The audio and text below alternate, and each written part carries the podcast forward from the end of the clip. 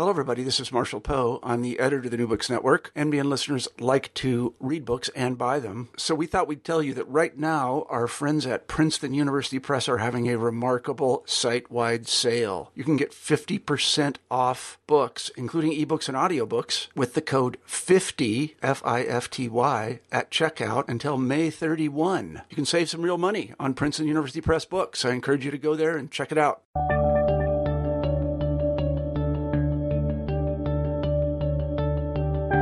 Hello, everybody, and welcome back to New Books in History. I'm Marshall Poe, your host. Each week we pick a new history book that we find particularly interesting, and we interview the author of that book. This week I'm very pleased to say we have Joyce Salisbury on the show, and we'll be talking about her book, The Beast Within Animals in the Middle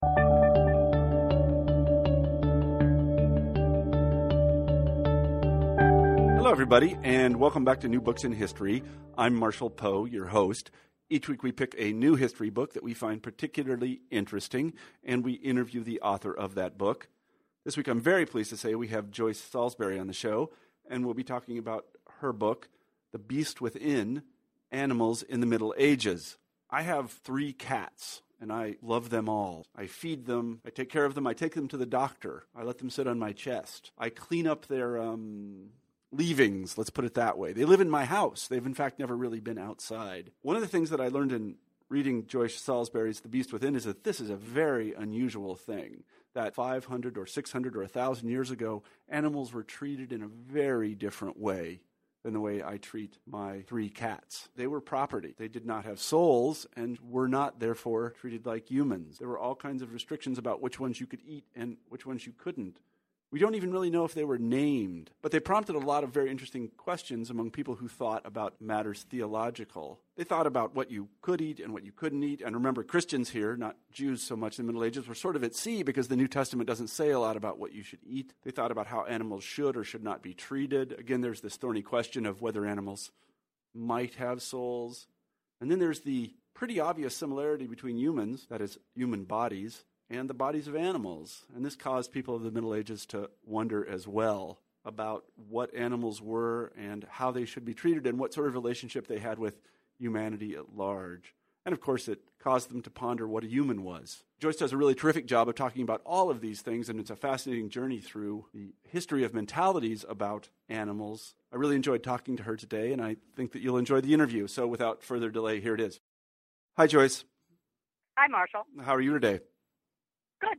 Good. I'm glad to hear it. I should tell our listeners that we have Joyce Salisbury on the show today, and we'll be talking about her book, which is both new and um, I, I, I, don't want to say old, but it is it is renewed. Let's put it that way. Called "The Beast Within: Animals in the Middle Ages." This is really a terrific book for uh, anybody who's interested in medieval history and anybody who's interested in in what a human is and what an animal is, because as Joyce points out in the book, that that is really what uh, people in the Middle Ages were thinking about when they were thinking about animals. And I would argue that it's also what we think about when we think about animals is what is a human and what is an animal and where do we draw the line? And Joyce has a lot of interesting things to say about it herself. And the uh, people of the Middle Ages who she interrogates through these, these ancient and I can tell you difficult to read sources, uh, they have a lot to say as well. And she does a terrific job of elucidating their thoughts and also, I think, saying a little bit about um, how we came to think of animals in the way that we think of them. So, this is really our first venture into um, animal history here on New Books in History, and I'm, i was really happy to have Joyce as a companion in it. I think that you'll enjoy the interview. Joyce, let me begin uh, our talk by asking you to say a few words about yourself. Well, I um, grew up in South America, in Brazil and Mexico, and didn't move to the states until I was a teenager. Really? And it gave me, a, yeah, it gave you me. told me you weren't. You told me you weren't going to drop something like that. I, you know, oh. in the pre-interview, Joyce said, "Oh no, I." Okay, go ahead. Okay, and so I went to graduate school at Rutgers University, and it was a good fit for me because Rutgers specializes in social history, and in particular something called Annales School of History, which I was fortunate to study um, in that school. And what that school does is it says, you know, if you take a really broad view of history, you can learn, get lots of new insights. And so I was fortunate enough to be encouraged to speculate on such broad things like what did people think about sex and what did people think about animals. So that led me to, to this work, which allows me to take a very broad view without worrying about whether someone's going to say, yeah, but what did someone in 982 Spain think? And I, I say, oh, whatever, I'm using a broad brush here. and the people at Rutgers, who did you work with at Rutgers? Um, Traian Stoianovich, who mm-hmm. was a fabulous, fabulous, he's deceased now, he's a, a fabulous Annales School uh, historian, mm-hmm. one of the greats who studied directly under Ferdinand Braudel, if mm-hmm. anyone knows. And so, actually, when I got my job here at the University of Wisconsin in Green Bay, they were thrilled that I was the sort of third generation from Braudel. Yeah. Maybe you could just say a few words about the origins and the essence of the Annales School. I think some of our, anybody who's gone to graduate school in history knows what this is. Uh, but I, I, think that many people that read uh, books, especially broad brush thematic books such as yours, and I've written one myself, um, and who is indebted to this school, they may not know about it. So maybe you could just give us a very short paragraph or two about what the Annales School, uh, where it came from, and what it is. Well, it, it came from France, where people and scholars, Braudel was the first probably, um, but there were many others who say, you know, one of the things that you can look at in social history, what's important isn't an event. It's, it's these giant movements of time in three parts. Um, broad time that hardly moves at all, like a mountain that stands there forever, continues to influence the environment surrounding it. And then there's medium kind of time, which um, shepherds who walk their sheep up and down the mountain have a certain flow of time. And then in the tip top, there are events. You know, oh, someone dropped a bomb on the shepherd. You know, that would be an event. Mm-hmm. But, to understand the event, the Annales School would suggest you have to know about the timeless shepherd and the even more timeless mountain. Mm-hmm. So you have to take a broad view of history in order to understand the headlines. Mm-hmm. Mm-hmm. Is that yeah, good? Yeah, no, that's excellent. And it's funny, this is something that I was taught myself. I, I wrote an article recently called um, The Internet Changes Nothing. Uh, and I, it was posted online, and, and uh, I got a lot of flack for it. But it really takes that perspective. And, and what I meant by the article was that you really have to put something like a new medium, in this case, in a much broader framework to understand exactly where it came from and what it is. So, I mean, I think that almost all historians work in this threefold framework now, whether they know it or not. And many of the books that you read, I think, are cast in it as well. So, um, I don't. And, and I think, another aspect of it, if I may interrupt you for a second, yeah. is is that the question that I have explored repeatedly is mentalités, mm-hmm. you know, mindsets, mm-hmm. and it's it. I think it remains a bit of a controversial piece of history because um, if I study what did people think about sex, inevitably someone will say, "Oh, wait, I have ten people who thought something different." you know, what who, what do you mean by people? What people? And again, Annales School and I would agree that you can make these kind of sweeping sort of generalizations, leaving aside all the exceptions. Mm-hmm. Mm-hmm. You know, mm-hmm. so so this mentalite is what interests me mm-hmm. in terms of what do people think. Mm-hmm. Mm-hmm. I mean, I think Americans especially need to hear about this because all Americans think that all of their thoughts are original. I know. yeah. and the immediate thought is something. It's like, oh, I mean, this happened. You know, this thought's old. It's five years old. Oh, yeah. Oh, wait. yeah, right. No, I think I think I had an original idea about once. I can even tell you what it is, but I'm not going to. Uh, so, in any event, um, let's uh, let's talk a little bit about the book. How how did you come to write this book? It first came out in was it 1994? Is that right?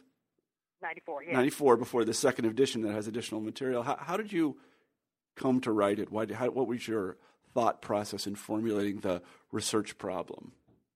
Well, all, whenever I write something or research something, it grows out of some strange question I have, something that looks utterly peculiar to me. And my mentor, Stoianovich, always said if there's something in the past that seems incomprehensible, that's actually the key to the past. That mm-hmm. will unlock the mentalite of the past. Mm-hmm. So I thought, okay. And I had run across some primary sources, um, oddly sort of bestiality sources, in which a law might say, oh, bestiality in this time period is nothing. There's no penalty. And in this other time period, it's capital crime. And I'm thinking, well, that's pretty peculiar. well, that tells me that some kind of mindset change is going on here. And so there were a couple of animal references like that. And I thought, well, maybe I'll look into that. But then when I started to look into it, it occurred to me that I had opened a can of worms because it meant I had to understand what people thought of animals. And then, oh, rats, what they thought of themselves. Mm-hmm. So there you have it. Mm-hmm. Mm-hmm. Had anything been written on this prior to your book? Um, not so broadly. You know, I mean, people might have looked at laws that included laws about animals, or they might have looked at literature, fable literature, and kept it in terms of that source. So what I did was to use all the sources on animals, whether they're literary or historical or legal or chronicles, everything that I could read that um, looked at an animal and then said, okay, then all of those things must inform what people thought about animals. So no one had tried to take this broad view. Mm-hmm. Oh, and by the way, I also wanted to take a view of art. I love art. Um, and I thought, okay, if I could see what people looked at and how they portrayed animals, that might tell me something too. And so I actually needed to look for some place that had, you know, a zillion um, illustrations of medieval manuscripts so I could literally count them. And I went to um, St. John's Abbey in Minneapolis and stayed there a week, um, counting counting pictures in the uh, in the manuscripts, and it was very informative. I mean, to say, oh wow, you know, the only pictures they put in the center are pictures of oxen, mm-hmm. and so that's the only animal that informed. But after the 12th century, weird hybrid animals started hmm. proliferating. Mm-hmm. So in every place I looked, whether it was literary sources or laws, I mentioned the bestiality laws, or images, there was a change in how people expressed their view of animals. Mm-hmm. So there you there mm-hmm. I was. Mm-hmm. Yeah, one thing I wanted to talk about when pursuing a thematic topic like this, I think people today more than ever before are sort of losing touch with what it is to collect this kind of material, uh, and that's precisely because of the the search engine. You know, people think you can type the words uh, "animals in Middle Ages" in Google and get every source. That's not quite right. How do you collect the sources for something like this, and where are they? Well, um, as a medievalist, there's a there's a particular advantage and a disadvantage. Um, medievalist, the disadvantage is there are a limited amount of sources left. You know, if you're going to study 20th century America, you'll be buried. You can't mm-hmm. read everything that was written in 20th century America, you know, even if you're good. But in the Middle Ages, you can probably read pretty much what was there. So, you know, so it means, but on the downside, you only have a limited amount of information. So mm-hmm. you have to tease out as much as you can from every little source. Mm-hmm. You know, so if it says, oh, I killed a pig, then I quickly write down, oh, pig, one dead pig. You know, yay! I have, you know, I have a pig. yeah. yeah.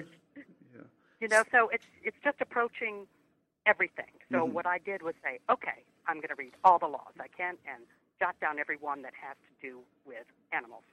I'm going to blast through all the literary sources and every one that has to do with animals. And I like that approach. Again, it's kind of an Annales approach because I go into it without any necessarily any preconceived idea. Uh-huh. I'm just going to spread like note cards all over. Oh, uh-huh. big yeah. decline after this year. You know? Yeah, yeah, no, I see what you mean. So no, it's fun. I mean, I like it. Yeah, I was going to say, that, you know, today if you wanted to know what people think about animals, I don't know, you would probably book read a book called "What People Think About Animals." Uh, but but better um, you read my book. Yeah, right. The uh, so let's hope the um. But what, what were the genres in which these? You mentioned law codes is one of them. Um, what, yeah, that's a big. A yeah, big what what are, what are the genres in which we find information about animals in, in medieval sources? Also, chronicles. People mm-hmm. describe, oh, I went for a ride on my dappled horse today. You know, mm-hmm. so that fables were huge.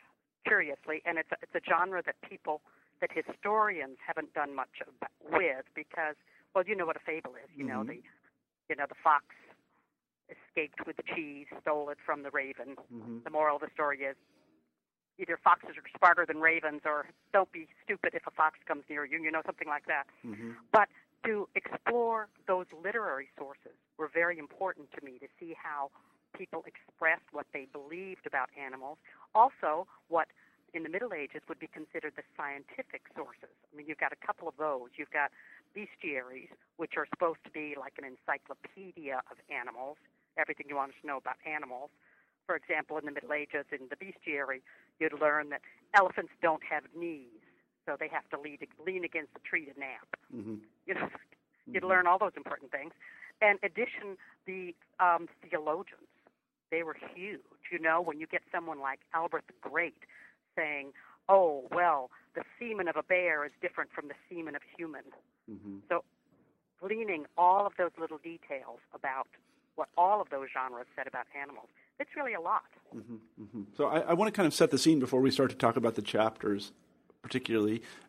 And um, you know, I think one of the things that needs to be said is that most of these people, uh, uh most of the well, look, medieval people were largely illiterate. Uh, uh, let's say that, and also they lived cheek by jowl with animals. Is that yes. right? Yes, they lived with that's animals. Absolutely right. Yeah, to a degree that we can hardly imagine. Mm-hmm. Yeah, that's right. Absolutely. I mean, yeah, so they knew a lot about animals. They did.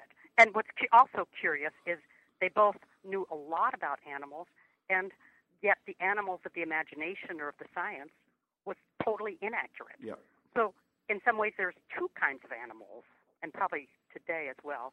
I mean, those that you take for granted, mm-hmm. and those that you somehow imagine that become metaphors for who you are. Mm-hmm, mm-hmm. Yeah, and you do a nice job of talking about that near the the, uh, the, the, in the, in the last chapters of the book. Well, let's just launch into it then. The first chapter of the book is called uh, Animals as Property. Um, maybe you could talk a little bit about that. Well, first, let me say that um, to, to, start that out is that, in fact, um, in the Middle Ages, they conceived as of real animals only as the degree to which it's useful for humans. Mm-hmm. So they would never say, "Oh, don't kill a wolf. The wolf has a right to live." Mm-hmm. The animal as property is the primary relationship. And if there's an animal that you don't own, it's, you know, you can kill it, you can do whatever. That mm-hmm. you know, so the first linking of humans and animals is the property. And what this chapter does is it is it looks like very much sort of a the laws and the uh, medieval tracts to tell you how did they use animals. So Property animals are those animals who work for you, those animals that you use for, I call it parts, parts and labor. mm-hmm. So the, the parts, I mean, we, we're so used to being able to wear nylon or cotton. Remember, they were wearing wool or leather, that, that every part of the animal essentially became part of you. Mm-hmm. And in treating animals as property, as the, as the idea of the animal, is that the animal is different from us.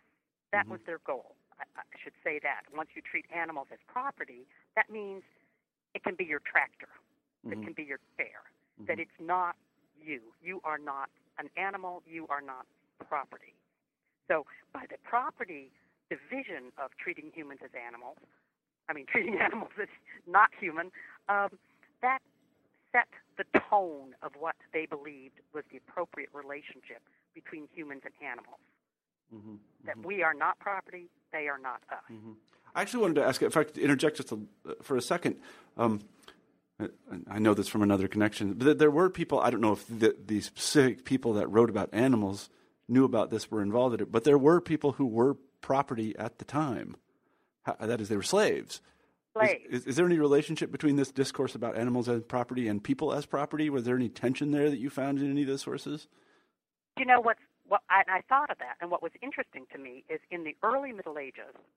Well, I should set out the thesis of this book first, so you'll understand. Please. I mean, oh, that, okay, in the early Middle Ages, the church said humans are humans, animals are animals, that we're dramatically different. You know, there's a chasm of difference between between us. That humans named animals, they own animals, they control animals. Humans are privileged. So then that would raise the question well, what about slaves? In the beginning of the Middle Ages, there were fewer. Serfs sort of took over. But they were privileged as being not animal, so they were better off. Uh-huh.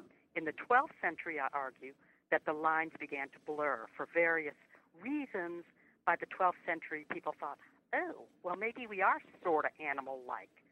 Then you have the, the opportunity to say, oh, well, that means that some people are more animal like than others. Uh-huh. Then, when you own a slave, then that's an animal I see. because the lines have blurred. And Mhm. so then the way the idea of human and animal, you're crueler to some humans Yep. Yeah. No, I see what you mean. because the lines blur. But in the early Middle Ages, no problem. If you were even if you were a slave and property, you were still so dramatically different from an animal that you had a leg up. Right. So let's uh, I, actually let's follow this tangent. Just it's not exactly a tangent, but I, I kind of want to ask this question: uh, What was the theological foundation of the difference between animals and uh, humans? I mean, they're both creatures of God. Was it the fact that humans had a soul, or what was it exactly? Where do they find the sort of yeah? Humans have a soul. And if humans have a soul and animals don't have a soul, there you have the chasm of difference. I mean, that was as simple and as complicated as as a solution. So if animals don't have souls, you know, that immediately moves you out. By the way, that meant in the Middle Ages there are no no dogs in heaven, no animals in heaven. yeah. right. No doggy Because- cemeteries. Right. Yeah, exactly. No, no, no. You know, and so um, if I can follow this tangent a bit more, now there are theologians who argue that there will be animals in heaven, Yeah. and so then they have to do some theological juggling to argue that, and the the basic theological argument, or the most prevalent one for animals in heaven, is that not that animals have souls, but that God created this sort of web of creation.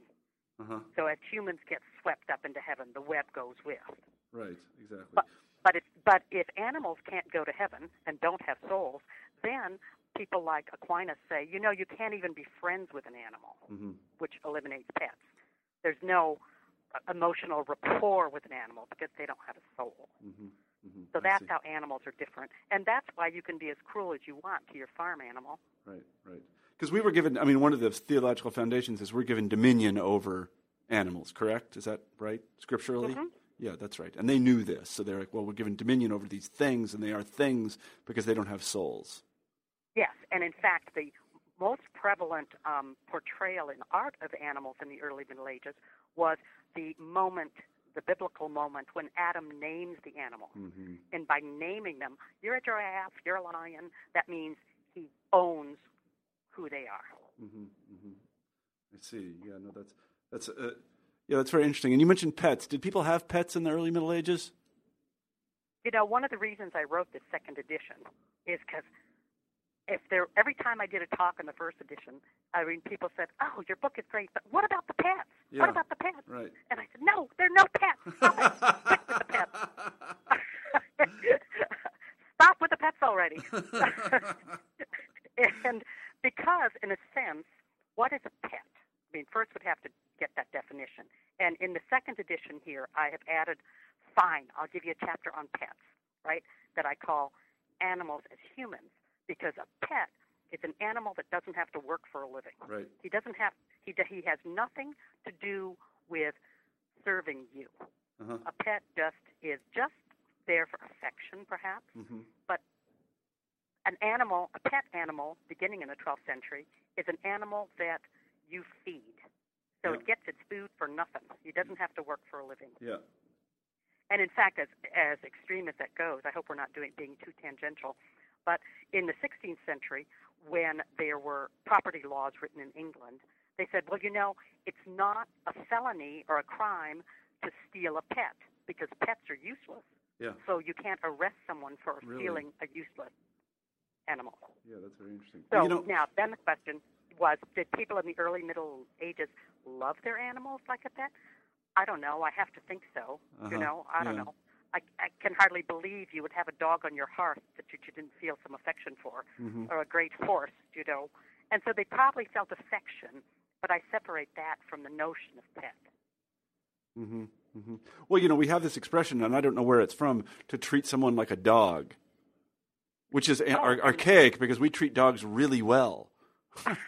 Oh, and I do have an argument for where that saying comes Okay, from. Okay, go ahead. you know okay so starting in the 12th century as we're trying as the lines blur between humans and animals then you start getting a little freaked about whether you're going to be like an animal. Yeah. So what we do then in with our rhetorical style is if we use an, as an insult those animals who are closest to us, Oh, okay. dog, Yeah. pig, Uh-huh. monkey, and we use as a compliment those animals that are really animals of a metaphor, Uh-huh. lion, Lions. he's a bear.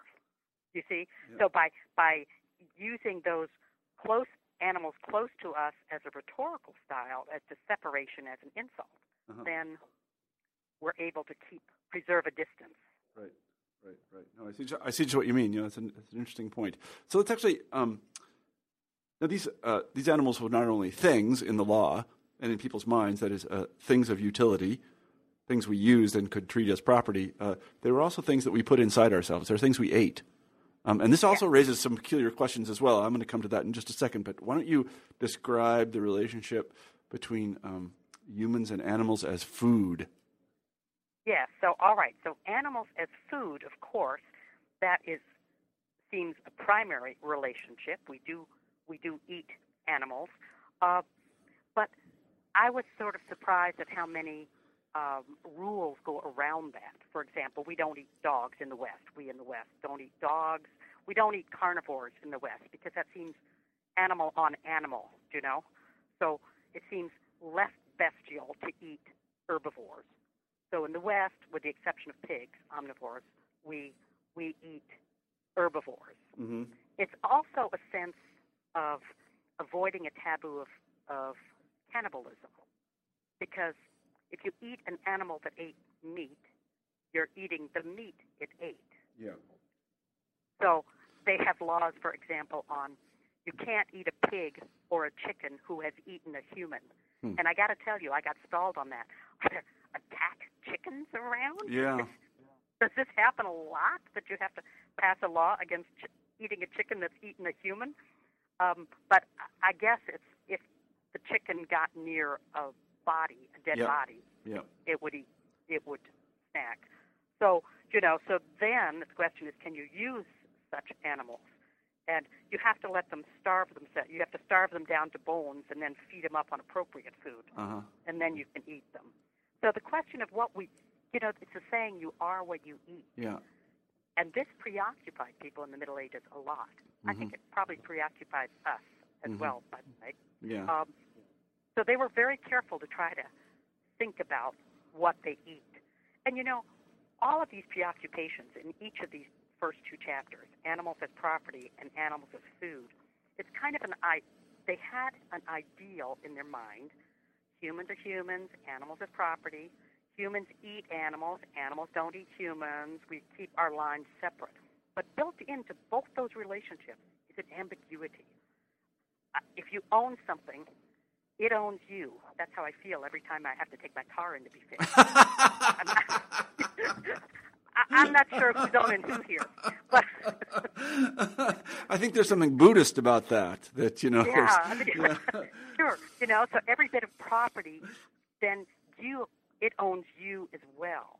You know, so that the lines blur as much as you wish they wouldn't, and it's even more true with food mm-hmm. because after all, if you are what you eat, Thomas Aquinas worried about people eating pork chops and then the the meat turns into their own flesh, and then when the human flesh gets resurrected on the day of judgment, did that pork chop you ate Yeah. get resurrected? Do you know? Was it the human flesh that's being resurrected or the animal flesh that fed it? Mhm.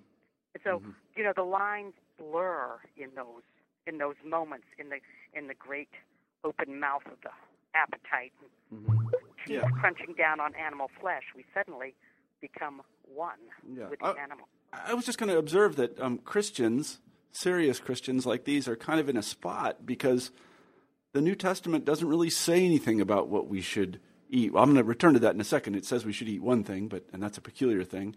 But the Old Testament says lots of things about what you should and shouldn't eat. You can just go to Leviticus, and it's all sort of uh, mapped out there for you. Um, for those listeners who are or know Orthodox Jews, I mean, they have a nice set of instructions. There's almost no ambiguity at all. It's true that they might debate a little bit, you know, what is kosher and what is not, but it's pretty darn clear uh, about what you can and can't eat. Um, did did these Christian theologians ever have reference to those Old Testamentary laws? Um, well, the Old Testament, let's see, the references to what you should eat and not eat, in part they're for cleanliness, but more often they're to define Jews as not everybody else. Yeah. So by eating separately, you have maintained your community in a separate way. Mm-hmm. Well, Christians then said, uh, you know, all that's out of the window because Right. we aren't maintaining ourselves separate. We don't have to do that anymore. So then they dreamed up more different rules. Mm-hmm. And so the prohibition, the Christian prohibition, I mean, they had to let pigs in, I guess, because people really like their pork. So, so they love that. And that's, as I said, that's the one omnivore that sneaks in. Mm-hmm. So the Christian prohibitions had more to do with meat on meat. Mm-hmm. Mm-hmm. Which, Yeah. by the way, mad cow disease is probably a good idea. Yeah, no, not a bad idea. Not a bad idea at all. Yeah, no, it's it's it's true. But, but Christians are kind of at sea when it comes to dietary laws. I, do, I don't. It is. Yeah, we. everything's wide open. You can eat whatever you want. Yeah. Well, here's the thing: you have to eat, and that is you're supposed to ta- you're supposed to um, you're supposed to uh, eat the body and drink the blood of Jesus Christ. Uh, what did people think about that? How does that fit into the dietary laws and eating animals and things like that? Did people discuss this? Did it occur Sure. to them that there was something odd about this? They discussed everything. All right, so here, here's the thing. You are what you eat, right? I mean, we've established that as a baseline. Uh-huh. And so then, if you eat the flesh of God, what does that mean? That's, that's a You good thing. become- Good. Yeah, it's good. Right, it's good. So then you become godlike. So then your body, has, which has become like God's body, will be resurrected. Mm-hmm. So, and one of the interesting food metaphors and animal metaphors that, that I ran through in this chapter on animals as food is hell itself was a mouth that would eat your unsaved flesh. Oh yeah. Uh-huh. Both the, you know, so both the images of of hell in the in the art and in the descriptions are of a mouth that crunches you up. Oh yeah. So then, hell or the worms in the ground eat you. Yeah. Your then your body has become meat instead of what it was supposed to be, which was not meat. Yeah. So the saved bodies, saved because you ate the blood of Christ, you've become like Christ. Your body is indigestible. Uh-huh. That's very interesting. I hadn't thought of that because it's a, you know it sort of brings it sheds a certain amount of light on all these metaphors that I learned again growing up in the Midwest, not in a particularly religious background, but you know hell is a mouth, and you also interestingly enough before you're eaten you get roasted. Yeah, yeah, exactly. Bad enough, you're going to become Yeah. meat. You're going to be roast yeah. beef. yeah, that's right. You get roasted on a spit, and then you get eaten. Yeah, so that, that's Yeah. that's really very interesting. I had not thought of that at all. But yeah, thank you for enlightening me about that particular metaphor. Um, A nice image to place yeah, in your head. exactly. Yeah, I mean it's a, yeah. So anyway, let's let's move on to uh, uh, another thing that you talk about, which is uh, you know a little bit disturbing, but we're all adults here, and this is uh, animals and and uh, sexuality. Uh, some of it has to do with animals themselves having sex with one another, but some of it also has to do with uh, people having sex with animals. Uh, what what exactly did medieval people think about this, both in the early and then the later uh, period? Well, this to me was the was the piece that led me to notice such a dramatic change. Now, some of the laws that I was looking at are penitential. That means when you go and confess to the priest, I did this, you get here's your penance. So then by comparing the penances, you can see what people thought of the various sins, okay? So in the early Middle Ages, uh, having sex with an animal was the same ranking as masturbation. And I thought, okay, that's pretty interesting. Mhm. Not like not like we have. Mm-mm. And so what that meant was is they weren't afraid of losing their humanity in sexual intercourse with an animal. And the animal was just a thing. It was a nothing. Mm-hmm. But then after the 12th century, when people get more afraid of losing their humanity into the animality and animal world, well, then having sex with an animal turns into a capital crime by the 13th century. And so, and incidentally, modern times, in dare I say, in Wisconsin in the 1960s, uh, a man was sent to jail for having being caught having sex with animals, even though the Kinsey report in the 1940s indicates 50% of people probably have animal sexual contact. Mm-hmm. And so it's it's this terribly fearsome thing that people might lose their humanity. And and I have to say I was hugely entertained with some of the laws. For example, if someone has sex with a cow, you kill the person, but you can't eat the cow because Mhm. the cow's been, Right.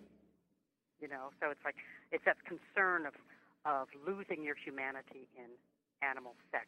And interestingly, I mean, this is is a well, perhaps one of our last taboos in sexual discussions um, about, you know, this is illegal somehow. Unsavory, by the way, I think so, but Mm-hmm. I'm not sure people ought to go to jail for that. Mhm. Editorial comment aside. Yeah, no, I see just what you mean. I, I understand just what you're saying. It is unsavory, but jail, maybe not. Um, Yeah. I'm always interested in the uh, in the scriptural foundations of any of this. Does the Bible say anything, Old or New Testament, about well, having sex with animals? I know it says something about spilling your seed, and that's not right. But does it talk about Well, having course. sex with animals?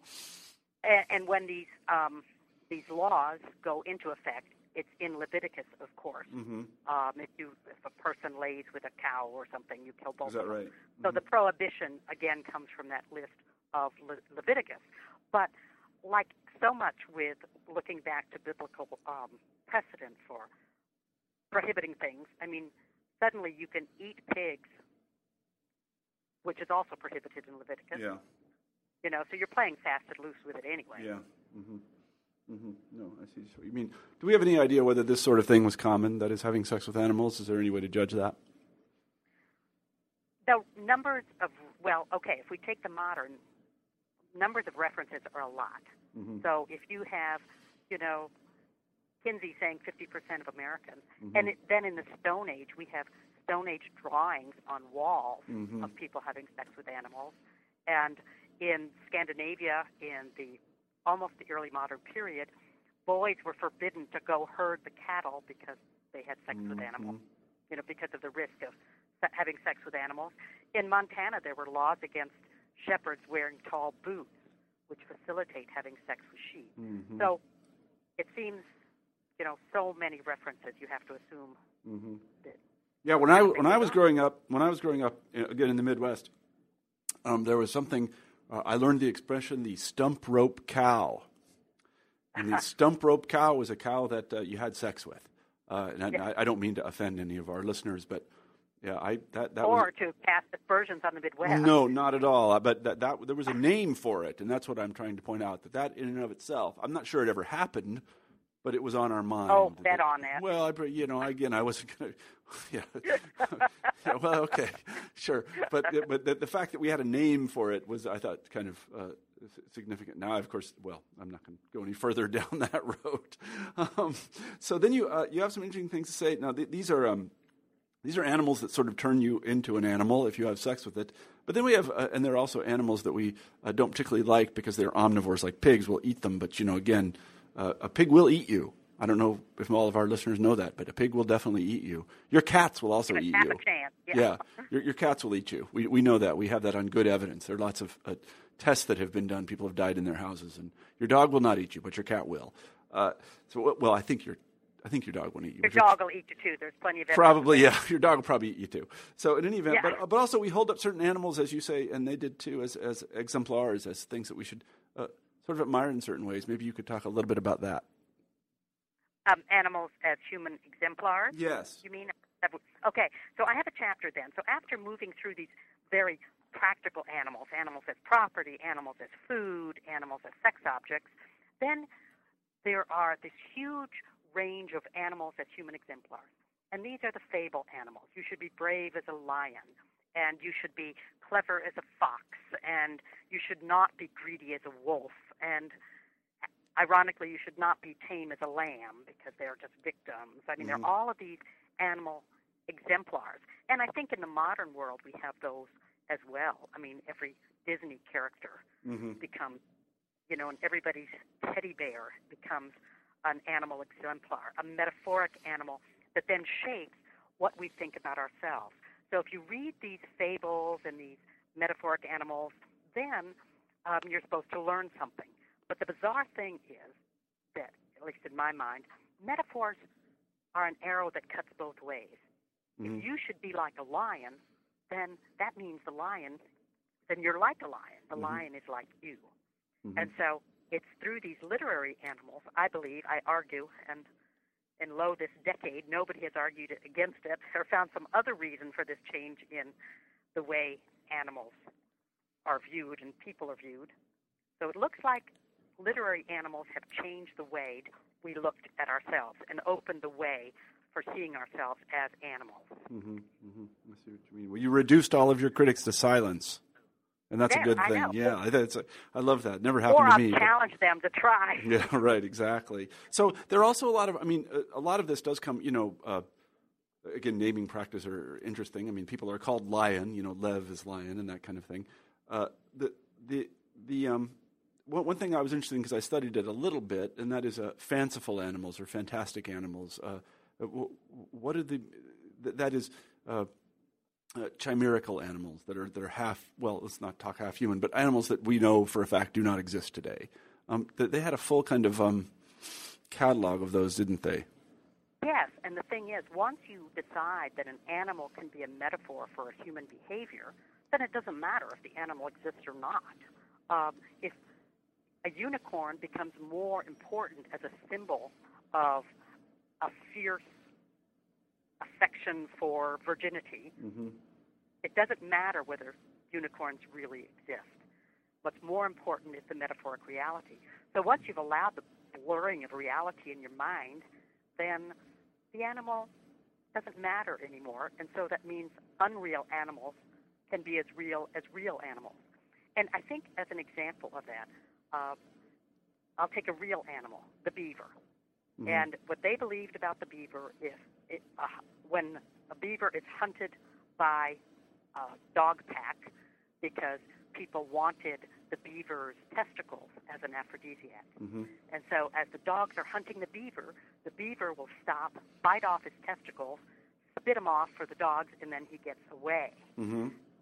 Now, anybody surely who's hunted beavers must know that that surely can't be the case. Uh, and you might ask, well, what about the second dog pack that goes after the same beaver? Is Mhm. there a trick? And the beaver then rolls over, indicating, oh, you know, I've got Mhm. no testicles left, Mhm. so you can leave me be. So all of that, beaver is a real animal. All of that metaphoric weight had to do with sexuality and beavers and has nothing to do with the real beaver. Mm-hmm. So it could be a beaver, it could be a unicorn, it could be anything. What's Mhm. more important is the lesson learned. Mm-hmm. Does that Now- make sense? Yeah, no, that makes perfect sense. One of the things you mentioned, which kind of surprised me, was uh, the the lamb, because there's a um, there's a suggestion in the uh, New Testament that we should be like lambs, because Christ was like a lamb, meek like The a Lamb The lamb. of God. yeah, right? Exactly. But they didn't think that. They thought lambs were sort of. It's so, I mean, that's the problem with metaphors, too. I mean, yes, the lamb is privileged. You can be like a lamb of God. By the way, lambs were never inhabited by the devil. So can be certain that the lamb that's on your farm is just a lamb. But at the same time, if you're going to do a metaphor, you don't really want to be like a lamb because then the wolf will eat you and you're just a victim. Yeah. So that, that lambs really weren't privileged in terms of a metaphor. You'd much rather be the lion than the lamb. Mm-hmm. Yeah. No, I see what you mean. see what you mean. Yeah. Well, it's tough. You know, I always I always tell people if you know anything about Christianity, it's tough to be a Christian. it's really it's a good theory, it's but it's hard. yeah. It's tough to be consistent. Yeah, all. it's very hard to be a Christian.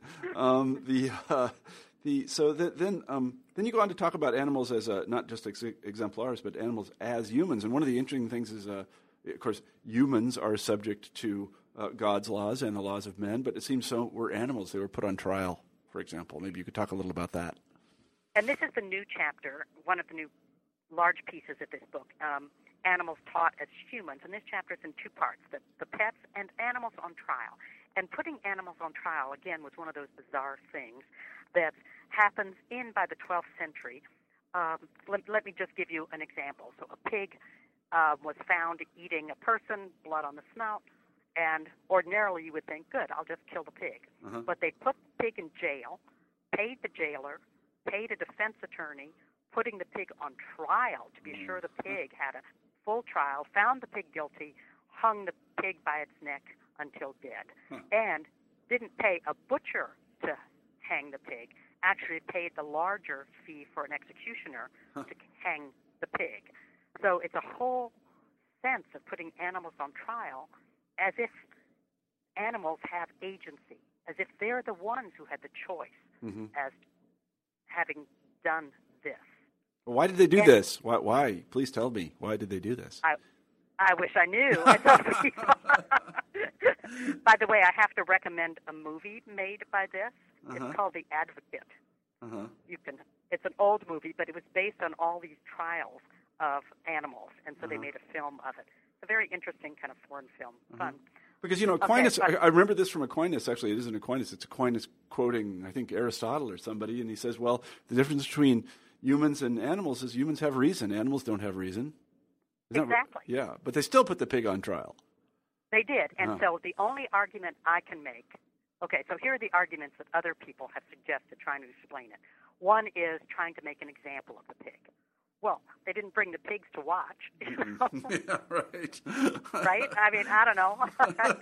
so, or as a kind of to satisfy the community that this mean pig was dead. I mean, an axe would take care of that in my mind as well. Um, so I believe that, or I argue, and I'm willing to be corrected, that it's only in the 12th century that this happens as a way of recognizing that humans and animals, that the lines are blurring, Mhm. Mhm. and that only there can you can you sort of satisfy the community by treating the pig like humans.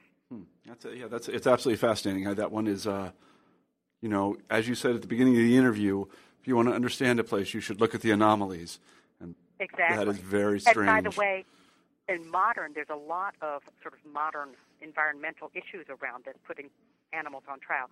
There are, I found articles in legal journals suggesting that modern animals ought to have defense attorneys as well. yeah, And the, when the um, Christine Todd Whitman was governor of New Jersey, Mhm. she pardoned an Akita who Mhm. was on death row for Hmm. having killed a woman. huh? And so, and that's just so far out there, I can hardly get my head around it. It's like, Yeah. okay, a pardon means it was guilty. Yeah, uh, that's uh, confused in a lot of different ways by modern standards. Yeah, But anyway, exactly. yeah, any, yeah, right. I'm not even going to try to understand that. Um, I, I would be a little bit upset if the governor of Iowa was spending his time pardon, pardoning dogs. Uh, but, but anyway, that's uh, that's neither here nor there. Um, the, the, Well, uh, but there's an, I have to give you another modern Yeah. example that makes it spin a little bit. All right, so in Baltimore a month ago, um, a boy was on trial for having his pit bull kill someone. uh-huh. They found, the judge found, the jury found the boy guilty. He goes to jail. And then the judge started to sign an order to kill the pit bull. yeah. But the, def- the boy's defense attorney said, wait a minute, you found the boy guilty, so that means the pit bull's innocent. Wow, that's an interesting argument. I hadn't thought of that, but you know, I mean, Yeah, I mean, you got a kind of double jeopardy thing happening. I do, but I mean, I think the more general point is by modern legal standards, a dog can't be guilty or innocent because it Right. it doesn't. Nobody has jurisdiction over it. It's property, right?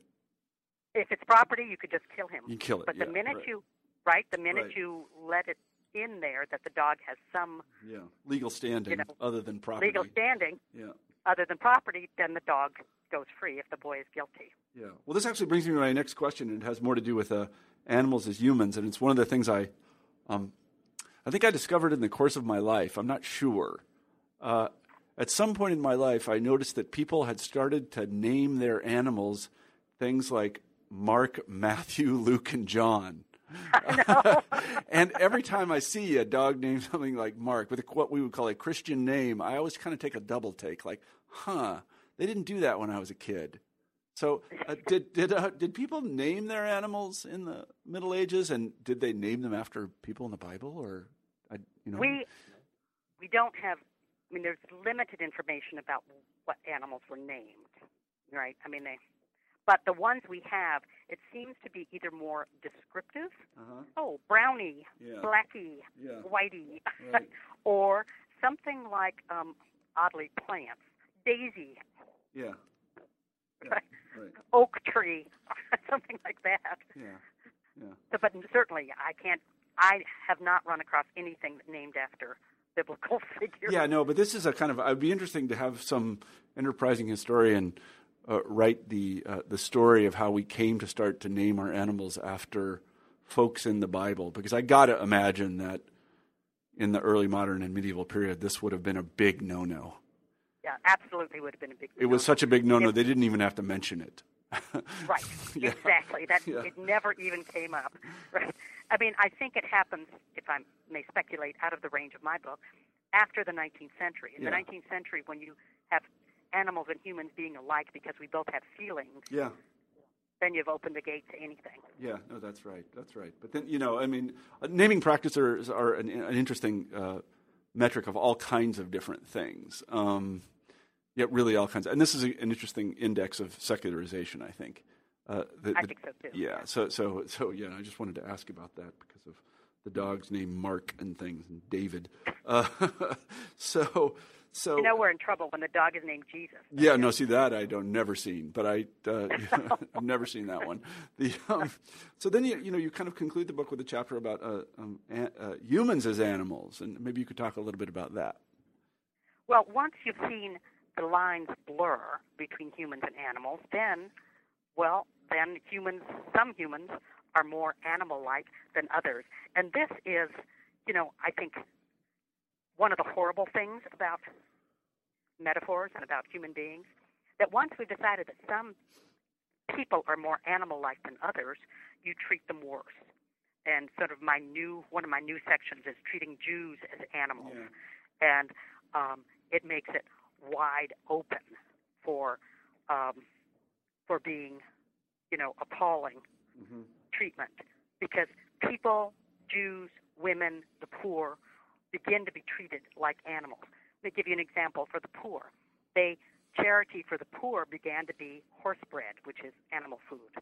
So you can give horse bread bread to poor humans, and you've already said then you're like a horse, you're like an animal. I mean, we recoil from the elderly eating cat food. We don't hand it out as, Right. as charity. Yeah. And so once you decide that some humans are more like animals, then it opens the way to treat them worse, which I mm-hmm. find, you know, sad, to mm-hmm. put it mm-hmm. mildly. Well, you know, and this gets teeth actually in the age of discovery when um, Europeans start to encounter a lot of people that are very different than they are, and theologians debate uh, whether these things that look like people are in fact people. Um, Yeah. Whether they have souls. whether, they have souls or not, and how right, and and how they should be treated. And and again, you know, I mean, there are probably some of our listeners that are uh, familiar with some of these debates, and they particularly happen in the Spanish context uh, when they are um, taking over Central and South America. Uh, w- what to do with these these these people, and whether they do in fact have souls. And, and, and I think they come down by thinking, well, yes, they do have souls, and they have to be saved. Um, but nonetheless, the question has been put. Uh, And by the way, that's when slavery gets big because Yeah. you can say, "Oh, well, okay, they're more like animals Uh-huh. than we are." yeah. no, so that's- you can you can enslave people. uh-huh, yeah, right. really once you know. So on the one hand, um, I think at the beginning of the Middle Ages, when all humans were dignified more than all animals, it wasn't so good for the animals, but it was better for the humans. Uh-huh. Once Yeah. you have this great chain of being, when some of us are more animal-like than others of us, then it paves the way to treat animals better, like pets, Yeah. but it also paves the way to treat some humans worse, like yeah. animals. No, that's right. That's right. That's a very that's a very insightful point. Yeah. So I, I wanted to actually I told you at the beginning of the interview, or actually in the pre-interview, I was going to ask you about this, and I didn't forget. Um, I, I want to talk about it because I think it's an important. Uh, thing for people to understand about uh, historians and historical work. This is the second edition of a book, and it's an unusual second edition because it has new material in it. And I should, again, just tell our listeners that it's actually quite a rare thing for a historian to take a monograph like this one and then revisit it uh, over a decade after it was published and add new material. How did you come to do that? In large part, it grew out of all the questions I had had. Again, that endless. So, what about the pets? Please. Okay, fine. In part, it was because um, it's been used a lot. The book has been used a lot and continued to be used a lot. That I felt it was time to re- fine add the pets and, and add more of that vision of how animals began to be treated differently. And I also had done a lot more reading on um, how humans were treated worse, and I wanted to revisit that. And and the final thing was that I I wanted to remind people that there was a time when we looked at animals differently. Uh-huh. I think that's the thing that history does the best mm-hmm. is it focuses how we see things by showing the time when it was different. Yeah. And I wanted to accent that as well. Uh-huh. Yeah, no, I think that's exact. I think that's exactly right, and that's one of the things that historians are uniquely able to do is to show us that uh, things aren't always as they are now. That they were in fact quite different at some other period, and quite different in a radical sense. Not not like they were you know different as in what happened last week, but really radically different. Didn't have a computer, right?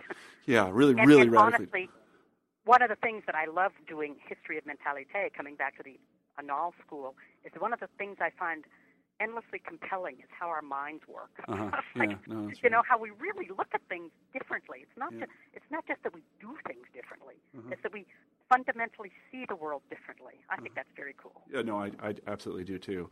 Uh, one one of the uh, uh, one question I had, and I'm like, I guess I'm going to start asking this to all the interviewers because it occurs to me while I'm uh, speaking with you. This is a really fascinating topic. Could you? I don't mean to put you on the spot, but could you recommend a couple of books? I can think of one. There's a book that I read long, long time ago by I think Keith Thomas called "Man in the Natural World." Is that what it's Yes, called? that's yeah, that's yes, about the early modern period, really. I think, that's but the early modern period. That's just great. yeah, that's a great Um, book. And uh, can you recommend a couple of books, just two, three, on this topic that our listeners could you know, sort of read?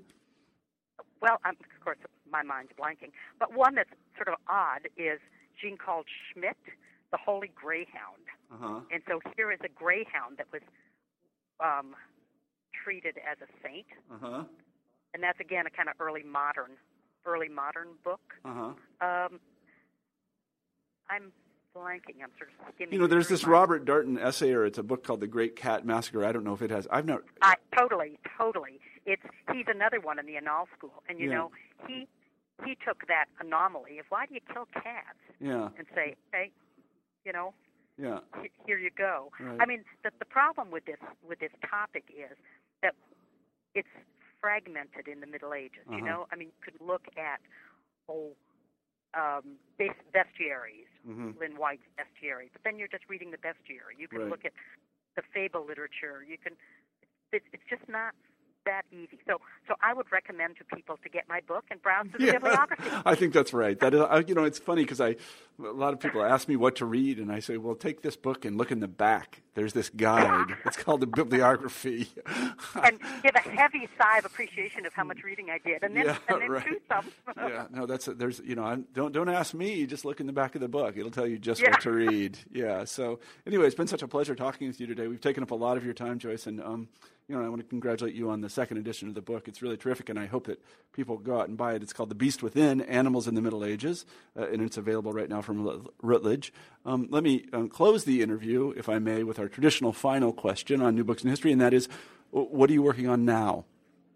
Well, I'm happily finishing up um, a fourth edition of my Western Civ text, Uh-huh. um, The West and the World, and then I'm going to turn to a biography of Galla Placidia, the empress Uh huh. of the late Roman Empire. Yeah, I haven't. Yeah, my, I'm, my face is scrunched up because I, I, I admit I don't know who that is. Who is that? I know she's very cool. I mean, she was the empress that essentially built Ravenna, Uh huh. and and she got um, hijacked by a barbarian and swept away out of Rome. Very Yeah. exciting. Yeah. Are there any I know. literary agents out there? Because I think you'll want to talk to Joyce about this. Because I know I that. think a, they would. well, you know, a book about Cleopatra is at the top of the charts right now. So this, I know. this sounds more interesting to me. Be far behind. Yeah, I mean, I'm thinking maybe this could do it. This could be it. This could be that vacation home in Puerto Rico or someplace. I don't know where. Yeah, all right. Anyway, we've been talking to Joyce Salisbury today about her book, The Beast Within Animals in the Middle Ages. It's a terrific book. Please go out and buy it. Joyce, thank you very much for being on the show. Thank you, Marshall. I've Okay. really enjoyed it. All right, take care. Bye bye. You've been listening to an interview with Joyce Salisbury about her book, The Beast Within Animals in the Middle Ages. I'm Marshall Poe, the host of New Books in History. I hope you have a great week.